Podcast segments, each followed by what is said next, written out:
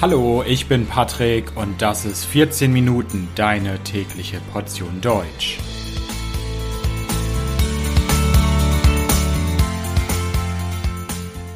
Folge 73 Die nordfriesischen Inseln. Hallo, hallo und herzlich willkommen zu einer neuen Folge von 14 Minuten. Ich hoffe, dass es euch gut geht. Wenn ihr das Meer liebt, wenn ihr den Ozean liebt, wenn ihr Freunde des Wassers seid und der Inseln, dann wird euch diese Folge hier hoffentlich gefallen. Heute schauen wir uns nämlich zusammen die nordfriesischen Inseln an. Deutschland ist ein relativ großes Land und hat viel zu bieten. Es gibt viele Berge, aber es gibt auch viele Inseln. Deutschland hat sehr viele Inseln. Und heute schauen wir uns eine Inselgruppe an, die nordfriesischen Inseln, die ganz im Norden der Bundesrepublik sind. Bereit? Na dann, los geht's. Wo liegen denn die nordfriesischen Inseln? Die nordfriesischen Inseln liegen in der Nordsee. So wie die ostfriesischen Inseln auch. Also die klingen ein bisschen ähnlich, darf man aber nicht verwechseln, die ostfriesischen Inseln und die nordfriesischen Inseln. Die ostfriesischen Inseln liegen weiter südlich und gehören zum Bundesland Niedersachsen.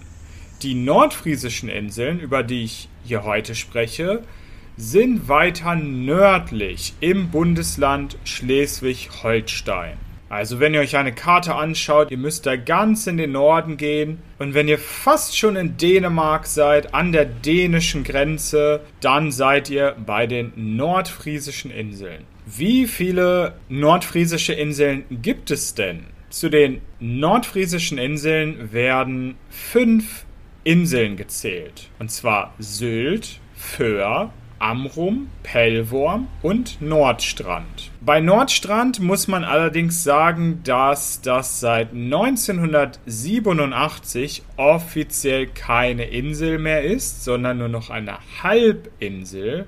Es ist also ein bisschen mit dem Festland verbunden, aber man zählt Nordstrand trotzdem weiter zu den nordfriesischen Inseln. Außerdem gibt es noch Hallige.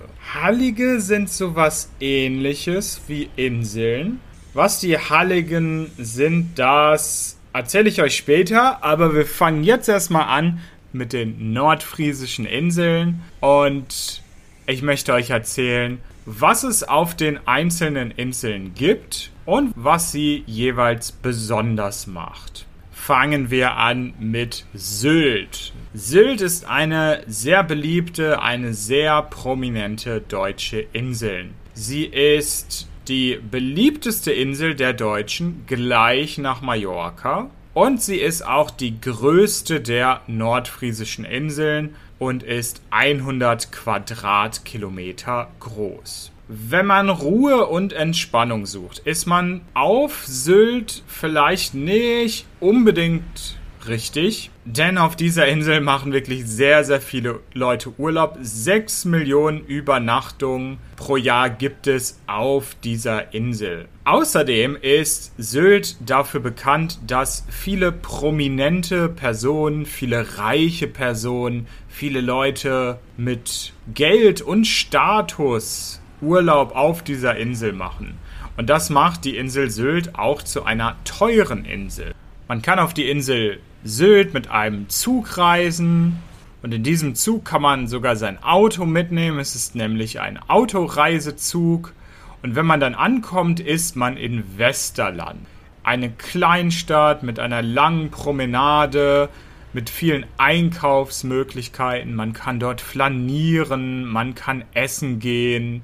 Es gibt viele teure Sterne-Restaurants. Es gibt natürlich auch ein Wellness-Center. Aber es gibt nicht nur Westerland, sondern auch noch andere Orte auf der Insel. Zum Beispiel Kaitum, das ist bekannt für Nordic Walking. Da gibt es ganz, ganz viele Nordic Walking Routen in verschiedenen Schwierigkeitsgraden, in verschiedenen Stufen der Schwierigkeit. Wenn man Vögel mag, kann man nach Rantum reisen. Dort gibt es ein großes Vogelschutzgebiet und dort findet man auch die berühmten Strände Samoa und Sansibar. Ganz im Süden gibt es den Ort Hörnum. Dort findet man einen Hafen und einen schönen Leuchtturm. Und wenn man mal reiche Menschen sehen möchte, dann muss man nach Kampen. Dieses Dorf hat die höchsten Immobilienpreise Deutschlands und viele, viele Promis machen dort Urlaub. Aber in der Nähe von Kampen gibt es auch die Steilküste Rotes Cliff. Da kann man wunderschöne, beeindruckende Sonnenuntergänge sehen. Kommen wir zur nächsten Insel, der Insel Föhr. Föhr ist grün und flach. Das Wasser ist hier nicht so wild, es ist ruhig Föhr wird auch die friesische Karibik genannt, weil man auf dieser Insel kilometerlange Strände findet mit wunderschönem weißem Sand. Auf Föhr kann man sehr gut Fahrrad fahren. Es gibt über 200 Kilometer Fahrradwege und wenn man dann Fahrrad fährt auf der Insel, kann man wunderschöne Friesendörfer entdecken mit einer sehr speziellen Architektur. Außerdem kann man auf der Insel walken, man kann wandern, man kann reiten und man kann natürlich baden in der Nordsee. Außerdem gibt es die Möglichkeit zum Segeln und Kiten. Auf der Insel Föhr gibt es auch ein interessantes Museum, das Friesenmuseum. Da erfährt man auch ganz viel über Wale und den Walfang. Früher, früher, früher, vor langer Zeit war die Insel Föhr nämlich für den Walfang bekannt und sehr viele Walfänger haben auf der Insel gelebt. Kommen wir zur Insel Pellworm. Pellworm ist nicht so bekannt und vielleicht auch nicht so beliebt. Woran liegt das vielleicht? Das liegt vielleicht daran, dass es auf Pellworm keine Sandstrände gibt. Es gibt auf Pellworm keine klassischen Sandstrände. Aber es gibt am Meer grüne Wiesen, auf denen man liegen kann. Die Insel Pellworm ist sehr, sehr grün. Es gibt dort ganz viele Wiesen und ganz, ganz viele Schafe. Fünfmal so viele Schafe wie Einwohner. Ah, auf Pellworm findet man Ruhe. Es gibt nicht so viele Touristinnen und Touristen.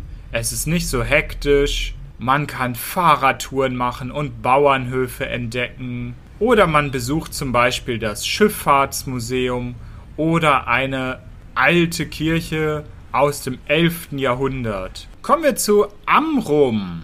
Während Pellworm keinen Sandstrand hat, gibt es davon sehr, sehr viel auf Amrum. Auf Amrum gibt es Europas größten Strand. Der heißt Amrumer Kniepsand. Der ist wirklich gigantisch groß. Wenn man diesen riesigen Strand sieht, denkt man an die Sahara. Und klar, das ist natürlich ein Traum zum Baden oder Spazierengehen. Auf Amrum gibt es auch einen wunderschönen Leuchtturm, der höchste Leuchtturm an der Nordküste und er ist einer der beliebtesten Sehenswürdigkeiten von Amrum. Vogelfreunde sind auch richtig auf Amrum. Amrum ist die Nordseeinsel mit den meisten Seevögeln. Manchmal sieht man auf Amrum sogar Seehunde und Kegelrobben. Das sind Tiere, die sehr süß sind, sehr dick, die oft am Strand rumliegen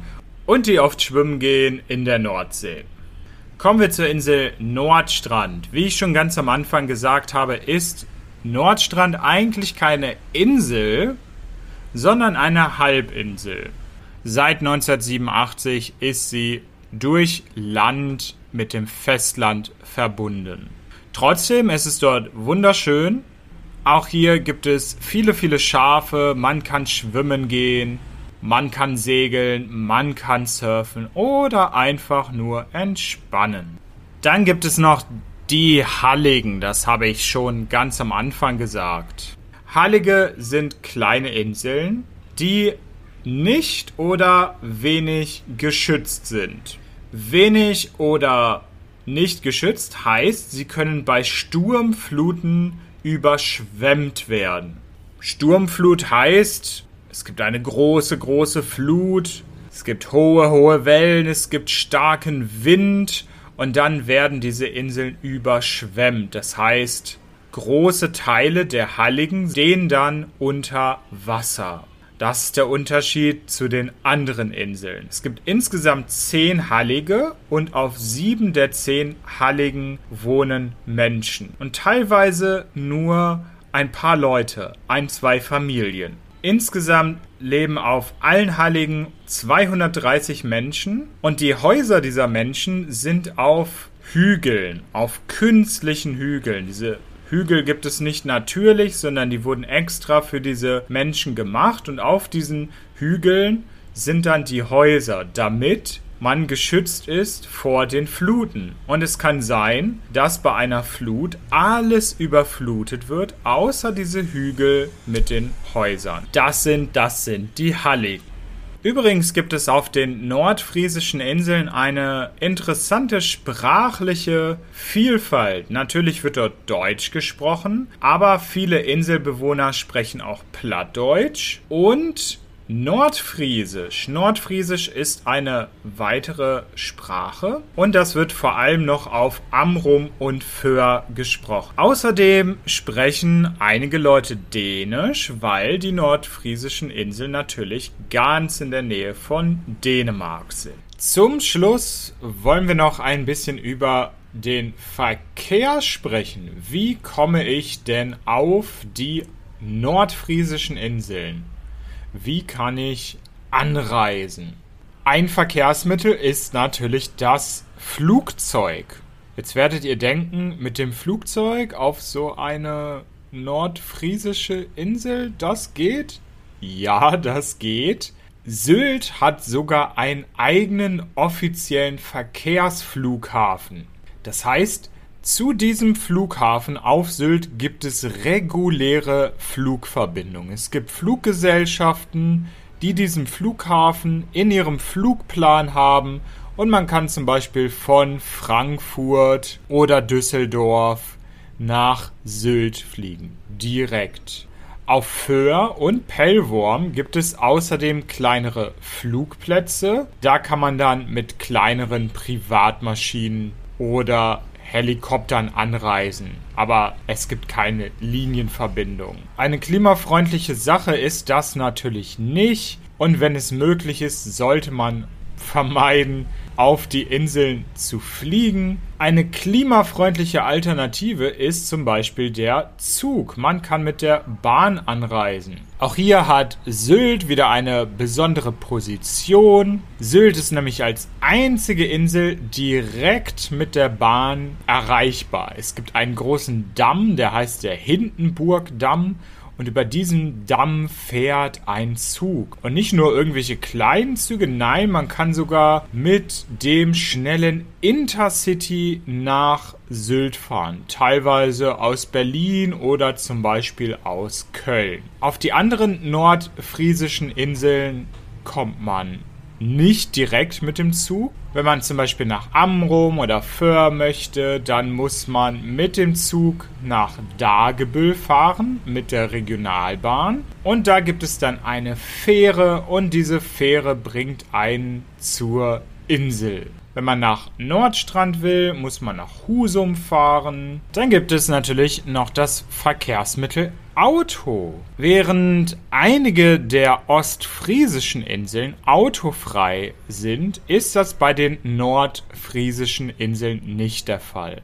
Auf allen nordfriesischen Inseln sind Autos erlaubt und man kann mit dem Auto anreisen. Also, das war's zu den nordfriesischen Inseln. Das Transkript dieser Folge findet ihr wie immer auf www.14minuten.de. Natürlich kostenlos. Und wenn euch dieser Podcast gefällt, könnt ihr mich unterstützen auf Patreon. Für Unterstützer gibt es viele Extras und natürlich viel gutes Karma. Ich bedanke mich, wünsche euch alles Gute, bis bald, ciao, ciao